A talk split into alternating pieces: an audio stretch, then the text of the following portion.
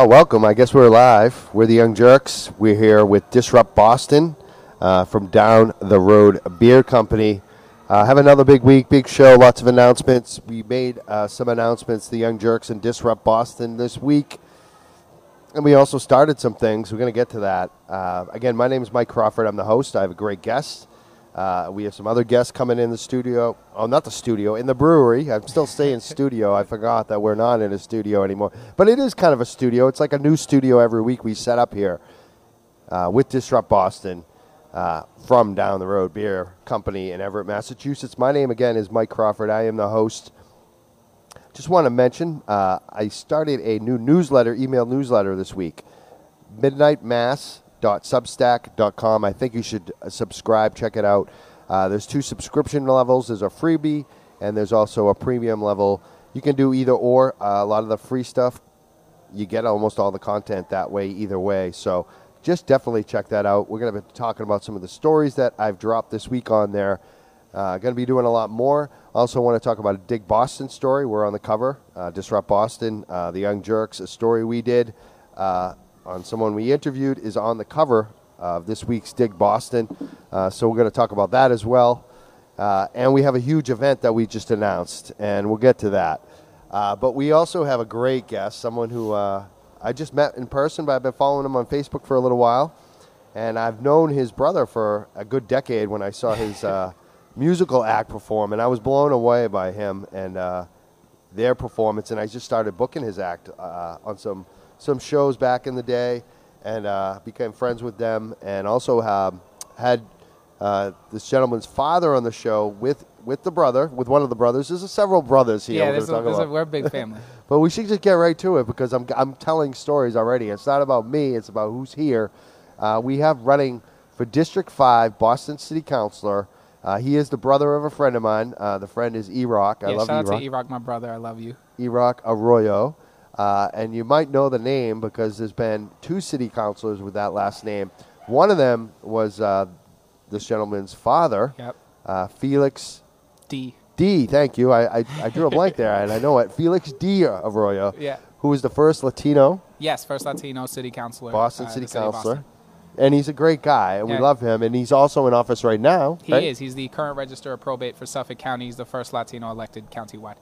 And he was also the first guest on this show wow. almost five years ago. So he's a lot of firsts. With Eroc. They oh. both came in. Imagine yeah. that show. Eroc told me about that, by the way, which uh, that must have been great. I think I've had Eroc on here twice. I want to have Eroc back he's like every week. Oh my god, he's amazing. He's great. Next I time. I want to actually ask you because I haven't even said your name yet. I'm talking about your family. I know everybody. it's, it's like suspenseful now. Yeah, but uh, and your other brother Felix G. Arroyo was also a Boston City Councilor. Yeah, also a Boston City Councilor. And uh, so, you know, we're basically talking about a family affair. Next time, I want to see if you can bring some of them. They're like, have Eroc come back with we you. We can do the clan. It's yeah. A, it's a whole group of us, right? Yeah. So, so uh, let me say your name. Your name is Ricardo Arroyo. Yes, yes. I'm Ricardo Arroyo. Uh, I have, you know, I come from a pretty great family. Uh, so Eroc, uh, who already got a shout out, Foundation Movement. Yeah, Foundation. I gotta say that. Yeah, that's that. Do you know the, song? Because I'm gonna draw a blank. I mean, there's probably the Vieques. You know the song yes, about Vieques? Para Vieques, yeah. What was the was song? The name of that song? Because my girlfriend Carmelita, Bay State Rock AF, used to play that song all the time on AF. I'm fairly certain that the song was called Paz para Vieques, P A Z para but uh, P A R A. I'm not sure. But I'm not, not, positive. It may have had a different. Might have had a different name. I know. So it's funny because I haven't heard that in a while. He's Do you gonna know be the mad song. I'm He's gonna watch this. I and know. be like, why don't you know the song name? Um, I know which one you're talking about though. It was one of his first. It was actually one of the first musical, uh, like produced songs that he did. And they're awesome. Uh, they had a day named after them, the Foundation uh, Yeah, movement. Foundation Movement Day, which they usually, I think it's annually, they try to do a charity event on that, um, like a charity show. Um, you know, him and Optimus, shout out to Optimus. Uh, and so, yeah, you know, E Rock does that. He also, so, you know, er, growing up in this family, uh, you learn really quickly communal responsibility uh, and social activism. So E Rock is actually Right. also working at United for a Fair Economy, uh, working for exactly what the name says, right? And that's Living how I met him too. I mean, when uh, I met him, it was my girlfriend and I went to an event that uh, one of the guys from Mission of Burma was throwing, uh, Roger Miller. It was an anti-war event, and it was like a a, it was a charity event. And that's also what he was doing for us was like the uh, activism. yeah, now it makes sense. I'm sure that when my dad came on, it was it was probably around the time when you know the Iraq War stuff was going on. He was an early opponent um, of of sending our kids there, um, and so you know I grew up in that family. I grew up in a family of social activism. Uh, my sister Anna didn't get a shout out, but she's a Boston public school teacher, um, and so my mom's a teacher, and so that kind of background uh, is is what I come from, right? Like I come from a family that if it didn't involve community, like if your day job wasn't doing something to involve community, and then on top of that you were, weren't doing something else, then you weren't doing what you were supposed to be doing. That's right. Um, and so that's kind of the upbringing that I had. And, you know, I grew up in Hyde Park, which is in the district. That's where I was born and raised. Uh, and so I came of age in Hyde Park, uh, specifically in Hyde Park, you know, up by Kelly Field, up in that area. Uh, and so I played youth sports in the district. And then when I was old enough, I was actually 18 years old when I started coaching youth. Oh, nice. You yeah, coach- so I, what- I coached baseball. Baseball. Coached baseball. Okay. I played a few of them, but I coached in baseball. what other sports did you play? Uh, so I ran track and field. Oh, cool. I did that was a big what, one. What, what events? Uh, I was a 800 Okay. runner, and then I rem- and then my coach would make me do the 400 Oh, to, cool. to make that better. So but you're I a did- runner. yeah, I was running, uh, but I didn't like it as much. Like I didn't like the training for Right. it as much as I. It's liked. kind of boring. I was good at track, but I was kind of You have a lot of time to think when you're running. Yeah. Uh, and so it was one of those things where it's like you know I'm running, I'm running. I was good at it. Um, but I, you know, I liked the involvement that came from baseball, where you had multiple things you were doing, or, or soccer was another one I Yeah. played, um, where you, you had to kind of, in, in, in track you are almost it's, It's exactly one it's one thing and over you're again. just trying to perfect it. Right. Um, in these other sports, there's multiple aspects. It's to it. exciting too. The different team sports too. I Yeah. I yeah. And Oh. so, you know, I coached youth baseball because it was one of the ones where I thought, you know, baseball is like, uh, it's essentially a sport of failure, right? Like the best players Strike batting. out Yeah, like they're maybe getting hits 30% of the time. That's right. Uh, and so it was a great sport to, to work with youth and, and teach them, uh, you know, just the, the aspects of teamwork and also what you do when you fail, how you respond to that. And uh, I love that work. And when I was doing that work, uh, I was I was still in high school. I was actually a senior when I started doing that. I did it all the way through undergrad, but it was doing that work where I was really uh, we were dealing with different things on our team. We lost, unfortunately, we lost children to violence. Um, we lost children to the system in different ways. And so and we had children coming from backgrounds where they were losing their parents or there were addiction issues and there's all these other issues. And so I knew at that point that what I wanted to do was go into public defense work. And so I wanted to be a public defender. And, and at that point, uh, pretty much my sole focus was on doing that. So I went to undergrad, and then the entire time I was an undergrad, I knew I was going to be a public defender. Then I went to law school in Chicago. I went to Loyola University of Chicago. Uh, and my entire focus there was on uh, trying to get the skills I needed to do that work. Uh, and so when I came back to Boston, uh, I was hired by the Committee for Public Counsel Services, which is our state public defender branch. Uh, and that's where I, I was until recently, until I announced this run, I had to go on leave. But that's the job that I had until recently, and it, it really was, for me, a calling to do that work. And so, um, how long have you been an attorney now? Uh, I think going on four years. Four years. Wow. And so. how old yeah. are you?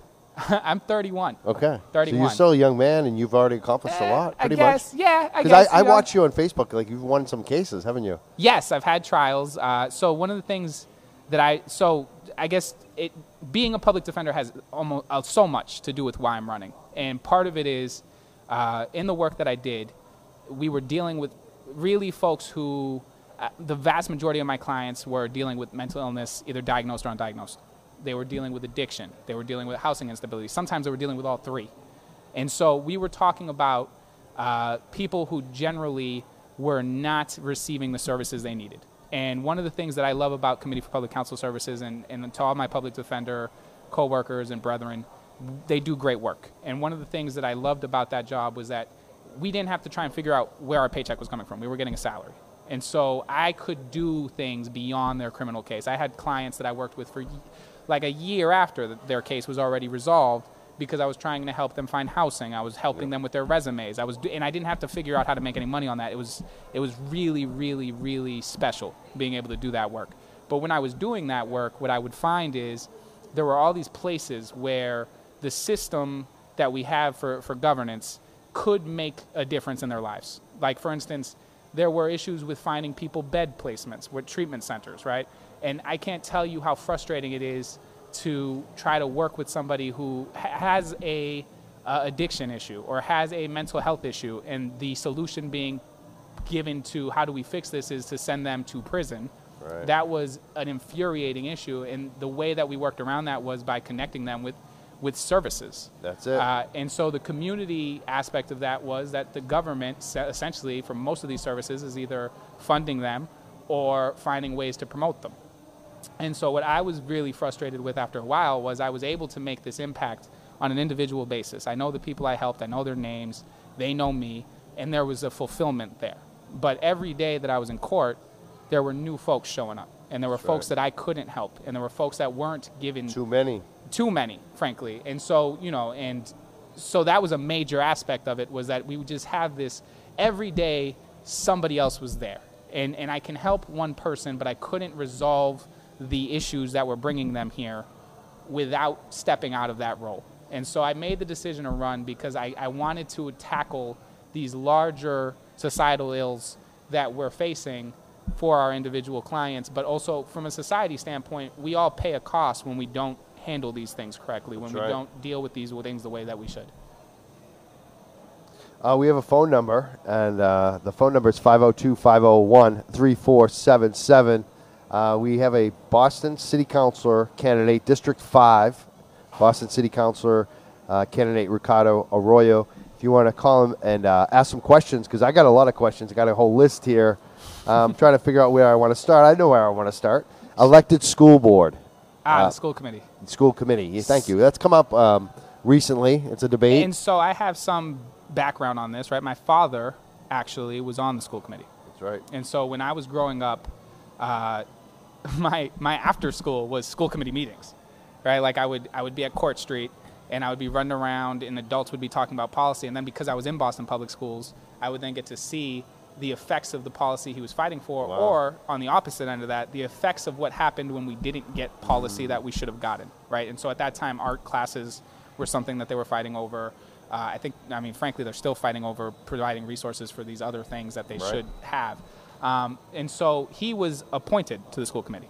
And at the time, that really solved an issue there in terms of uh, simply, I mean, he was the first Latino on the school committee, right? And he had run for that seat prior. Uh, I think that there's a question here is it's about process, right? The reason that this has become such a major issue is because of the, the frankly, the Superintendent Chang uh, right. dismissal, The uh, the hiring of the interim superintendent, Bill Boston. There's a sense from the community that there's no, a transparency that they would want from this isn't there, that the process is not uh, adequately involving them. And so I think that that one is, is a concern that we need to take seriously. I think the fact that there are community members and stakeholders and families that go to these schools that feel like they weren't adequately brought into this, into this process is something that needs to be addressed. I think that the question as to how that should happen, whether it's a hybrid uh, or whether it's an elected or whether it stays appointed, is something that still requires study. I know that one of the concerns that I have uh, was with the elected bodies in other cities. There's been pushes from uh, charter school uh, advocates and groups to essentially politicize these school committee groups. And, I, and I think that that's the idea of politicizing a school committee is something that I think we, we need to tread carefully and make sure that wh- who gets there and how we do it, the focus is on the children, the focus is on the process of being transparent with policy, and that our children, in terms of, like, I have nieces and nephews who go to Boston Public Schools. I went to Boston Public Schools my whole life. That's true for all of my siblings. That they're involved in this process, that they feel like they actually have a stake on it. I think a lot of the issue here is that they feel like they're not being heard. They feel like they're not being seen, and they feel like their their feelings and opinions and, and how they feel about the process uh, in terms of the school closures that are happening, and to those into those different very important things that that really affect families and community, that they're not having a say in those things. And I think we need to do a better job of making sure that whatever structure we go with, they feel like they have that say. So you think they should have a, a deciding factor on, on the way it goes too as well? I certainly think that uh, I, I don't believe that you do this without taking community voice into, into, into it. I think the city council's already had some listening sessions on this. Yes. Um, in terms of whether or not they move with an elected or a hybrid. I'm open to an elected or a hybrid uh, seat, and I'm open to. I think it really matters what the community is feeling, Good. how the stakeholders feel about it. Uh, I think that there's a lot of information still to be gathered on the best way to make sure that that's equitable to our, our neighborhoods and our communities. Uh, but I, I'm open to that. Those, And what we're talking about, so people understand too, because I kind of got right to it. I think uh, Yeah, a lot of right people in. already know, but you know, for the people that are, are aware, okay, uh, Boston right now has an appointed school committee. So that means you know, the mayor of Boston decides who's going to be appointed on that committee. Where a lot of other cities and towns now have an elected school committee. And so there's a discussion whether Boston should go to an elected school committee or even a hybrid, which we're talking about, where some are appointed some and are some are elected. some are hi- and then at that point, you're probably talking about how many are appointed and how many are elected. I think there's a lot of things there that still need to be ironed out. Uh, I think what I I can say confidently is I believe that the stakeholders should have a transparent process. They should never feel like things are happening and they're not, they don't know why, or that things are just being done to them rather than with them. And so Do you think that's happening a lot right now? I mean, it I seems think like it, right? It seems like the issue right now. The the reason why this is bubbled up, I think, is because there is a sense that the transparency is lacking, that there, that stuff is lacking, that things things are happening, and they're not being involved in the process in a way that they want to be involved in that process. Uh, and I and I I would like them to also be involved in that process. And so the question is really, how do we involve them? How do we do a better job of that? And it may be moving to an elected, it may be moving to a hybrid, it may be with an appointed, but just making sure that different things are brought into the fold, that things are done in a way that is transparent. Um, and so I'm, I'm open to that. I think there's a lot of discussion that still has to happen, a lot of ironing out on details on that. Um, but I, I think we all stand for, in terms of, uh, well, I'll speak for me.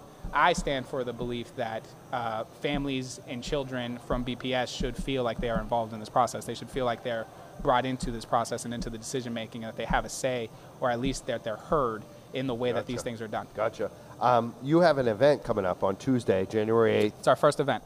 635 Hyde Park Avenue in Roslindale. Yep, it's uh, Delicias. Uh, Thank you for saying that for me. You're welcome. Say it again. Delicias. Delicia. Uh, and- Restaurant? yes, it's a restaurant. It's from 6 to 8 p.m. That's our first event. I'd love for folks to be able to make it. Uh, it's from 6 to 8 p.m. Uh, it's right there on Hyde Park Ave, right on the corner It's there. Three Kings Day? So Three Kings Day, it's actually our Three Kings Day is tomorrow, uh, and so it's a that's a that's a traditional. Uh, I think I've heard it's also referred to as Little Christmas. Okay. But uh, in our community, in the Latino community, it's Three Kings Day. It, it's it signifies uh, exactly what it sounds like: the three kings who came to visit Jesus. Um, and so Three wise men, Three wise men. 'em? Yes, three wise men. Uh, and so this is like a tradition we had growing up, uh, where, uh, so for instance, I'm Puerto Rican. I'm from Puerto Rico, and and I was born and raised in Boston, but I'm my parents are Puerto Rican. That's I, right. So basically, this is a tradition that is very large and on our island, but it's also uh, it's a gift giving period. So you do give gifts, but there's there's also uh, it's like a family thing for us. So growing up, I, I tell this story all the time. You know, I thought the three kings were real way longer than I thought Santa Claus was Really? real because nobody was coming up to me to say, you know, you know, people were telling you Santa Yeah, Claus isn't Santa real, Claus isn't real. but nobody was talking to me about Three Kings, right? so I thought about that. I was I was a believer in the Three Kings for way longer than Santa. Like it, it has special meaning for me, and so actually tomorrow is Three Kings, and This uh, is the celebration on, the, on Tuesday for, for yeah, for and so and we, we like to honor it. We like to honor our Latin traditions, and, and it's a very important day for us. And, and it's funny because growing up, this used to be a house. This used to actually be a house party. It wasn't it wasn't an event, right? Like it was a house party. Uh, and then we, and annually, it, it was just an annual thing we did. Uh, and so it's kind. There's a special honor for me in, in having the ability to host it now, right? Like that's that's special for me. So yeah, it's, it's a Three Kings Day event. Uh, it's our first campaign event, and it's Tuesday, the 8th of January, from 6 to 8 p.m. at Delicias, 635 Hyde Park Park. Ave. Perfect, in Roslindale. And then you're, that's in the district you're running. Yes. Um, we also want to ask uh, some contro- maybe more controversial stuff, but number one is not that controversial, I don't think. But there's a law now in Boston that's unlike any other uh, kind of law, I think, in other cities and towns about related to the uh, zoning and regulation of cannabis uh, dispensaries. And what it is, it's a buffer zone. It's like a Yeah, half mile about- yep. buffer zone, which really helps and benefits the first guys in, the guys that have the most money in this industry. Um, I'm just wondering if you would be someone that would look at or even support lifting the half mile cannabis buffer zone in Boston. So here's where I'm at on on. I voted for legalization. Uh, as a public defender, I saw the effects of this. Right. So I saw the effects of the war on drugs. I saw how there was uh, disproportionate effect on low income, uh, people of color especially, who were who were dealing with this. And so for me, uh, I voted for legalization. With that said, I think that the way that this has to unroll for me, the things that I look at, are the communities that were most impacted by the unjustness of these drug laws and the ways that they were enforced. Are they at the table? Are they making? Are they involved in the dispensaries? Are they part of this? That's first and foremost, right? And then I think we have to look at, uh, in terms of the community uh, aspect of that, how is the community that these, these dispensaries being brought in? How are they being brought into this process? The buffer zone aspect, if I if I understand it, and I'm happy for Yes. clarification on this, but if I understand it, the idea is. Uh, I think there's some discussion as to what this actually means, but it, they want to keep it away from treatment centers, right? And the well, definition this one's of a little treatment different because this is uh, unique, and basically it was Michael Flaherty, the city council, who Yeah. passed this, well, pushed it, and it got passed by the city council. And his idea, like, he, you know, I talked to him about this, and his, you know, I'm going to weigh both sides so you can understand really where Yeah. why they did it and what the debate against it is.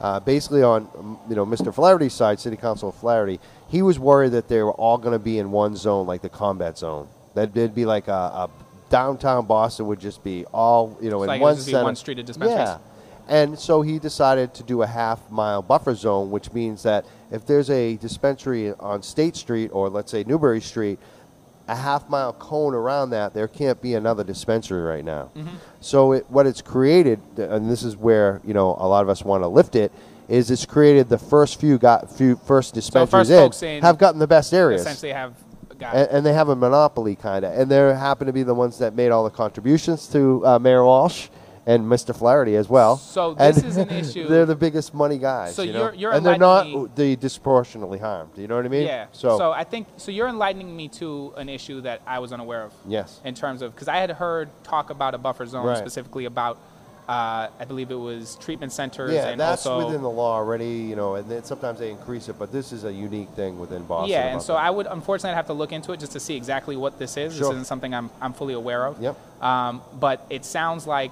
it, for me, I really want these dispensaries to involve the communities and the folks that were most harmed by the drug war, right? And if, if these are, and so for me, that is a sticking point for me, right? Like I want folks of color, folks from these neighborhoods Definitely. to be involved in this. And so at a certain point, uh, I'll, I'll have a chance to look at all of this and I'll, and I'll have a much more fleshed out position on Perfect. this. Unfortunately, right now, I, I still need to do Well, I appreciate that.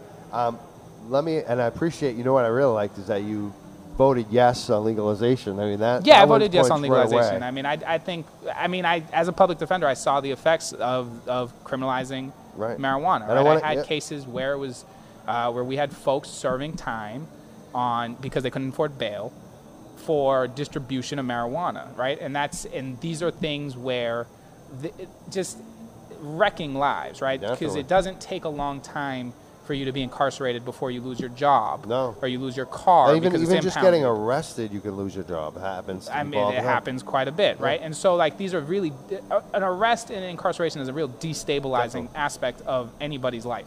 And marijuana itself, when it was happening with marijuana, uh, and I had and there was an opportunity to uh, legalize it, uh, I, that was a yes for me, and that's and I'm I'm happy to be on record I'm as glad yes you are. for legalization. I, of now I want to ask you the more controversial drug question. I think is, uh, and you know, I don't think it should be controversial. I don't think it's controversial to people who like look into it. Uh-huh. But like harm reduction, safe injection sites, legalizing. You know, the Cannabis Control uh, Commissioner Shaleen Title brought this up uh, with an up, you know, opinion piece that she wrote uh, to start looking at legalizing other drugs. What would yeah. you do on that? So uh, I think we definitely. So here's where I am on this, right? Uh, so you gave me two things there. The first Yes. one was safe in- injection. Safe sites. injection sites.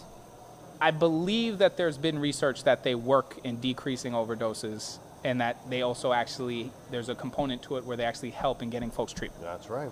Uh, and so for me, I do believe in safe injection sites. I think there has to be uh, I love it. there has to be work or study done on where it makes the most sense Yes. for these things to be, uh, and so that they're the best, the most effective thing for the community themselves. Uh, but I am for safe injection sites. I think that there's studies that I've seen, research that I've seen that show this, and as a public defender uh, who has lost clients to overdose, who has seen families affected by this, I'd, I want to go as aggressively as possible that we can Right. to ensuring the safety of all of our folks, including folks dealing with these addiction Sure. issues. Um, and so I think the question then is just how and where, and I don't have the answers for that right now. But I know that for safe injection sites, uh, I support anything that helps save lives, that helps I push people towards treatment. that. Because Um, you know, like just a few years ago, people, like some law enforcement, and, and you'd hear things like people were opposing Narcan, like that was controversial. Now it's not. I mean, so we actually, as public defenders, we had a whole conversation about whether or not we wanted to be trained in Narcan There you go. to carry them around. I, we, I'm, I've never been in a situation where I would need to use it, but I was open to that training. Um, you know, I think anything that saves lives, anything that saves lives is worth exploring and worth doing. Um, and so that's just my stance on that. Awesome. We've had some comments online. Uh, I'm going to try to read some of those. Um, we have other questions though. I, you know, I want to ask. One of the big issues in Boston, I think a lot for a lot of people, is housing. Yes. what do I we mean, do I'm about housing? You're a city. If you, you Yeah, might be a city councilor. And when is this uh, election going to be? Like when? when So the primary would be in September, okay. and the general election would be in November of 2019. All right. So you got some time. I've got some time. What's your plan This is for early. housing? This is yes, early. it is early. I think we're the first interview, aren't we? Pretty much. You are the first interview. Yeah. Doing a first. Yeah. Yeah. This is the first interview. first to ask. Uh, first ask. yeah, I uh, asked. I was like, oh, I saw yeah, you. you As soon as I saw you were running, You I was came in like, early. Rock's brother? You kidding me? Yeah, yeah, you came in early. So first ask and first interview. Um, so the election's in September. Uh, that would be the primary election, and then there'd be a general, and, and it's not a partisan race, so it's top two make it out of that primary, and then there's a there's a general election where it's it's uh essentially a two-person race. Excellent. Uh, we do have a telephone number if anyone wants to uh, call in 502 501 3477. Uh, We do got quite a few people listening. which is great. Yeah. Thanks. I'm, I love that. Not many comments, a few comments. Uh, Lauren Pespiza said, You heard it here first. But we have a uh, city councilor from Fitchburg who's commenting, who's been a guest of the show, Sam Squailia. She's awesome. Uh, she says, Great discussion. I was surprised to hear Boston did not have an elected school committee. Uh, she also said, I created a map for Fitchburg City Council when we discussed a buffer zone between retail cannabis businesses and showed uh, what the proposed 1,500 feet buffer zone would mean for businesses, uh, for first businesses who could really corner the market. It's a, it's it, this is interesting because it does come up in certain cities and towns, but Boston's the only one I'm aware of that has a half mile. It seems like a, a very large number, but um, Yeah, and I, and again, I mean, I don't have this information, so I want no, to I really know dig you don't. into. I don't want to make I, I appreciate that. Uh, you know, uninformed positions. no, no, it's you know totally good for you to, you know, find I mean, out it about it. is and- early. I'm sure yeah. we'll have another oh, interview definitely. later. That's Uh, I'm gonna follow up on that. I'll be here. I- Yeah, know. I'm not upset that you know. The most important thing for me is that you were you voted yes on on, on the question. So I did. for us, that's like the big deal. And I and I think uh, when you look into it, I think I know where you're going to be anyway. So that's all I'm saying. I know how these work things work. Uh, 502-501-3477 is our number. Um, do you you have a Facebook page? I do. a- So if you look me up online, it's Ricardo Arroyo. That's R I C A R D O Arroyo A R R O Y O, and you can join that page. And then that page also has an uh, invitation to the next event. You can get involved uh, in the campaign. Uh, you know, no matter where you're from, uh, it, it, every everybody's invited and welcome to join. Uh, we also have. Uh, I I got to the housing, but I'm not sure you, we got no, to we the question. No, we didn't even really though. get into it because you Yeah. asked about the Yeah, I- about I the changed it. Yeah, I- we, I- we went to a I asked you three questions, So, see? so I no other host does that to you. So yeah, Go ahead. Because then it's like, oh wow, which one of these? Uh, so basically, affordable housing. This is, I think, frankly, the question that is a so it, it's so multifaceted, right? And and part of why I'm running for this seat is because I do believe in holistic change. I don't think I've learned this from the work that I do. If you're unable to, if you're not living in stable housing, you're probably not working. If you're not working, you're probably unable to find stable housing. right. And so all of these things work in tandem together, and you can't really fix one without trying to fix all of these different issues. Affordable housing is easily uh, one of the biggest issues in, in Boston.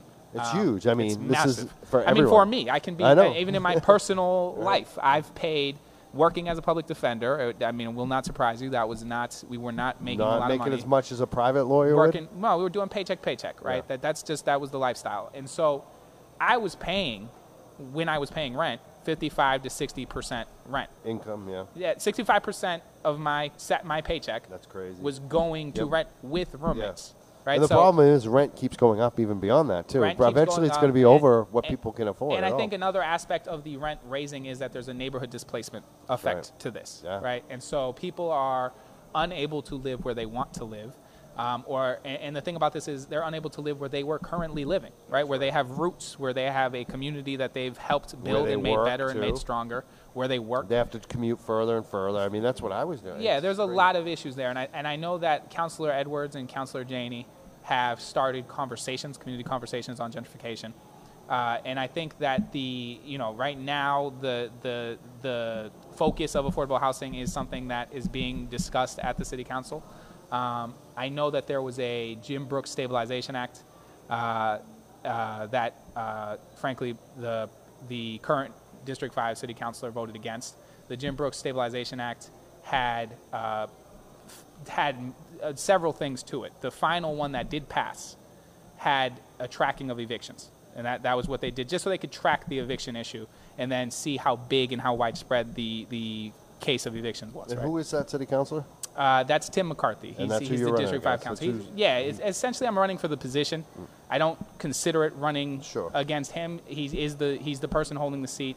I do disagree with, with several of his stances. on He- this. Like, tell me, because like, so he opposed this. Tell me more about. so this. he vo- so the Jim Brooks Stabilization Act finally passed 10 to 3, uh, and it was passed by uh, uh, that's the vast majority of the council. Uh, what it does is it tracks evictions. He voted against tracking evictions. Okay. Um, I think from where we're talking, right, that's the start of where we should begin. We should at least be starting at figuring out how widespread this issue is, Definitely. right? Because if you just focus it on word of mouth, I can't have a conversation with anybody without within five to ten minutes, the rent comes up Oh, yeah. or the ability to buy a home. I mean, we've been doing this show, and we have weekly people come in, you know, journalists, artists, you know, uh, everyone, and business owners, politicians, and everyone is talking about the fact that they're can't afford the rent. It It's- keeps it's going up. becoming more expensive It keeps going up, and they're moving. They're they're talking about where they're moving. Like so many of my friends have moved. I have friends who I grew up with in Hyde Park who were looking for homes and now live in homes that are not in Boston because they could not afford to live where they grew up. And I think that we do have to do something at a certain level. We have to look at how do we tackle this. Um, Is and building housing like is so I don't think you us? can just build your way out of this. I think that building housing is a component to it, but I don't think that this is the kind of situation where you can just build your way out of it. I think that it's multifaceted, it's complex. Uh, other cities have struggled with how to address this, and I think that it's high time that we make this a focal issue uh, on the city council. And one of the things that they have done is they did pass the Jim Brooks Act. Uh, the District 5 council voted against that. I would have voted for that. I think we have to track these things and we have to get to work on figuring out the best way to, to keep folks in their communities uh, and to try and, and change that dynamic.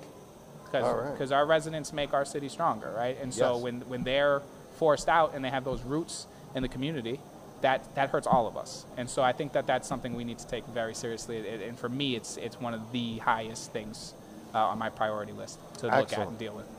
So we got uh, Ricardo Arroyo here, and uh, we're uh, you're running for city council of Boston. Yes. We have comments on both sides of the uh, one of the issues we talked about, which was the safe injection Yep. sites. Some comments. I'm going to read one of them, and I'll, I'll read them both actually. Uh, Ann Donofrio Connors writes, "Do safe injection sites really save lives?" Question mark. I don't think so. Let's say she asked a question and then she answered it. I think, and she said, "I have seen safe injection sites." Uh, She has. I wonder where. Uh, she she says keeps them alive until the next fix and the next and the next. And then Sam, the city councilor from Pittsburgh, uh, Squailia, said, I did a show on medically supervised injection facilities. Really interesting. The more I looked into it, the better it sounded. So I think again, this is this is a situation where uh, I know that they've had them in other countries, right? I think Canada has safe injection sites. Australia, Canada, Portugal, I believe England also Yep. has them. Yes. And so I have seen some of the research from those places, uh, specifically Canada and England. My understanding, and again, I'm not pretending to be, you know, the expert on this issue. My understanding of the research that I have seen is that it saves lives and that there is a component to it where folks from the, the treatment uh, from these safe injection sites do they have a better chance of entering treatment and, and going to treatment for rehabilitation. My stance on this comes from being a public defender and losing folks to overdoses and understanding that we have people right now that are using heroin and opiates that are overdosing and they're doing it alone and they're doing it in hallways of buildings and they're doing it on the street and it's and if they do overdose there there's a higher likelihood of them dying That's right. I would much rather that those folks have a doctor That's nearby right. or are in a safe injection site because for me, people are not disposable. They're not the worst thing they've ever done.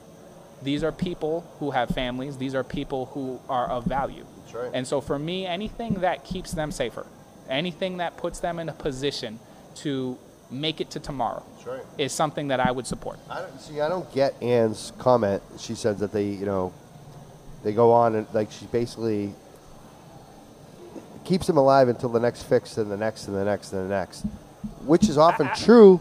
But there are certain people we all know who are sober and clean, and and it took them 15 times. Like people sometimes I have it some takes fantastic years. success stories, and I also have some really sad relapse stories. In, in terms of the clients that I've worked with, um, you know, I've I've seen up close the impact that addiction has not just on an individual, but on their loved ones. I've had difficult conversations with parents. I've had difficult conversations with parents who call me when their child overdoses and has passed away. And so, with I come to this, I come to it from a lens of these are human beings of value.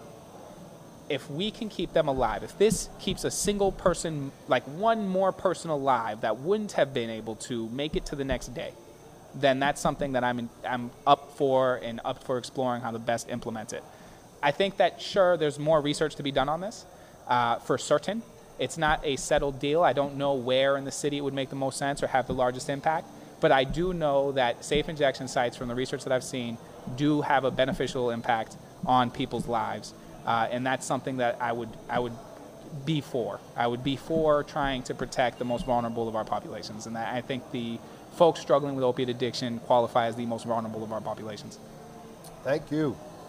Uh, we're speaking to Ricardo Arroyo, who's running for District 5 City Councilor in Boston. Um, I'm just going to say right now, like, I, you didn't ask me for it, but I'm giving you something today. I'm giving you my endorsement. The Oh, well, I appreciate it. You've got an endorsement That from means a lot to me. I mean, your first endorsement. There you you heard go. it here first. There you go. We like because because you know I'm, I know who you who, who you're running against, and I mean, it's just it's uh, just so obvious for me. I think for a lot of people are going to be like that too. I think, yeah, for me, a lot of things went into my run, right? A lot of things went into me making the decision to do this. First and foremost, it comes from the work I did as a public defender. It comes from just seeing hurting people, people who are hurting every day, and seeing ways in which we can really engage those communities. We can really do something for them from a city council level. We can do that. And wanting to do it on a larger scale. I can I can help an individual, but if five people are there and I'm assigned only one, those other four people are fending for, for themselves with whoever they have. And ultimately, I would love it if we didn't have four or five or six or seven people sitting there. I would love to be in a position where people are getting treatment centers where it's available to them. One of the biggest issues we would have is that it would take months weeks, days. It would take longer than it made sense to take to find somebody help, to find them a treatment center. And then, you know, it was, it, one of the things we did a lot was we would work to find them housing. And it was, that was another process, right? And then you had to work to help them find work. And we were only doing that on an individual level. I think that there's policies and things that we could push for that can help the whole population not just that individual, and that's why I'm running. But I'm also running because I do believe that our current counselor is out of step with the district. Uh, he endorsed Charlie Baker. oh wow, You know, he's he voted against the Jim Brooks Stabilization Act, and for me, those things matter. This is my community. It's a community that's 70% of color. It's a community that Commonwealth Magazine. is he a Democrat? I think so. A Demo- I love these Democrats in. I think uh, he is. endorse the Republican Um, I think you know I'd let him answer that, but I think he is. Um, and so, ultimately, for me, It's a matter of living in this community. This is the community I was born and raised in, and wanting to have these, to take on these challenges and try to lift up these voices that I saw on a daily basis that weren't being lifted up, weren't being heard, and folks who generally aren't being seen. Um, and so, frankly, that's why I did this. That's why I'm running for office. I want to, I want to fight for those populations. I want to fight for, for those communities that I grew up with, that raised me. Um, and so that's why I'm doing it. And I, that's why I think you're going to find a lot of support, and that's why you have my support because I know that is the fact. And, uh, And know, there is a it. difference. There is a difference between who's there and who I, who we'd like to see there. For me, I think, frankly, if, so if you're not dealing with these higher arching questions about what direction do we want the city to go in, how do we how do we do these things on the city council, then where are you supposed to do that?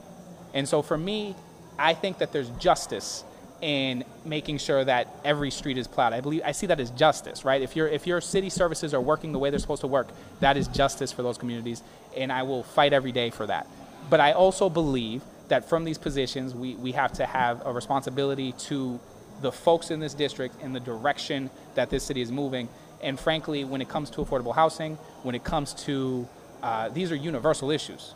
These are universally heard around Boston, right? And and I'm representing, if I win this seat, I'm representing Mattapan, Roslindale, and Hyde Park, and those are central issues there. Uh, Commonwealth Magazine released an article uh, where the numbers of folks paying more than half of their paycheck to rent was high, like over 70% high these are things that need to be addressed. Uh, There needs to be listening sessions on this. Folks in this community have to be lifted. Their voices have to be raised. And so I'm running to do that. I'm, I'm hoping to be able to do that. And, and again, you have an event coming up. I want to make sure everyone knows about Tuesday night, January 8th. This Tuesday night, 635 Hyde Park Avenue in Roslindale. Uh, the restaurant again, Uh, delicious. delicious. Delicious. Delicious. Yeah, Restaurant. yeah, from 6 to 8. Is it delicious? Like, It- is yeah, it it's really like- good? Yeah, and they are It sounds They're- good. They're, they're, very good.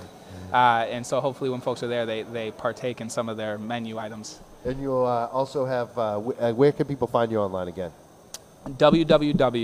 www.votearroyo, so that's V O T E A R R O Y O dot com. Perfect. And you're on Facebook and Twitter? And I am on Facebook. I am on Twitter. Uh, if you are looking for me on Facebook, it's Ricardo Arroyo, R I C A R D O, Arroyo, A R R O Y O. You just put that in the Facebook search, you'll find it. Adam. Uh, and, and, I'll, and I'm happy to have everybody uh, do that. And then uh, Twitter, uh, I believe it's Ricardo under slash Neftali, which is my middle name, or it's Ricardo and Arroyo Yep. uh, on Twitter. And I would also recommend, you know, anyone listening, even if you don't live in the city of Boston, if you care about some of these issues, give Ricardo some money. A little bit goes a long way. I appreciate the ask. Yeah, even if it's five, ten bucks, because the contributions add up Every- and they ma- make yeah. a difference. The number of contributions mean more than the amount you give. Really, that's the truth on these campaigns. What we learn is the amount of contributions that uh, candidates like Ricardo get, and, and not even the dollar amount. Yeah. So give money. Uh, you know, if you care about, like we talked about cannabis, for instance, you know the city councilor that is sitting there did not vote yes on legalization. If you care about cannabis, he's your guy. And if you care about some of these other issues, he's your guy. So And, and what I would say on that is really every dollar does matter. Every dollar helps. Um, there is no such thing as a donation that is too small. Every dollar goes towards our grassroots organizing, organizing on, on a grassroots level. It allows us to put together flyers, put together mailers, to pay folks who are helping on our campaign. Those kind of things, every dollar really is appreciated. It really goes a long way. Uh, and you can make donations at the website, which is www.votearroyo.com. And there's also a donation link on the Facebook page. Perfect. VoteArroyo.com. I'm going to be checking out later on. Uh, thank you so much coming in. Thank you. Thank Thank, you. you. for having me, and thank And you for endorsing me. Yes. First endorsement, first interview. come back I hope all my interviews come Yes. with endorsements. Yes. This is amazing. I want to have you on as many times as we can get you. Like, and I will be back. Awesome. You get that from me, for Thank sure. you, Ricardo. Uh, we're the Young Jurks. We're going to take a break, and uh, we're going to come back. We're going to talk about probably our big party that we're having in April, uh, April 27th. It's our five-year anniversary party that we're going to have at uh, Down the Road Beer Company. We've already uh, talked to, I think, confirmed at this point. Tito Jackson's going to be in attendance. Uh, also, some other people are going to announce, and uh, a lot of things are going to be happening. Some things we'll announce after this next break. Um, we're going to have uh, the guys uh, from Woke here, uh, hopefully, and live in the uh, the brewery. And I just want to thank folks for listening, chiming in. I'm, I'm accessible. If folks want to reach out to me on that campaign on that Facebook page, I'm happy to, to engage. Uh, I really appreciate folks taking the time to listen and to really engage with the process. It means a lot to me uh, that we do that. Thank you, uh, Ricardo Arroyo. And uh, when we come back, we're going to be with the guys from Woke. It's uh, an old friend of mine, Oblivious, and uh, Latab. They're going to be coming up, and uh, we're going to chat with them about their new release, their tour, all the things that they're, they're doing as well, and some you know politics as well with these guys. Because if you saw what uh, we put out on the Substack about them on the Midnight Mass newsletter, uh, they like to get into uh, the politics and, and, and what's going on in the world, and you know some of the things we've been talking about today. They're they're definitely going to be down for this the, the discussion. I'm stumbling over my words right now. I haven't even been drinking. It's because I'm trying not to cough, and I've been a little Yeah, sick. been- you was been you got over I got sickness. sick. I was sick two weeks ago. I uh, the cough is mostly gone. Yeah, and so, and I also want to hear from our listeners while you're listening, like you know, and while you're posting your comments. Have you been sick? Because it seems like everybody in the world has been sick over the last few weeks. As you can tell, I've been coming off the the cold. I've been trying to drink liquids and trying not to sneeze and uh, cough too much during this live interview. But uh, now it is time for a break because All it's catching Yeah, up to me. You, you need the. yeah, I you need that it. You can, you can tell. you can tell at You can- you can hear it in the voice. Thank you, Ricardo. Thank Again, you for having me. Thank We're the you for, Jurks. for your We'll be right back. Appreciate it.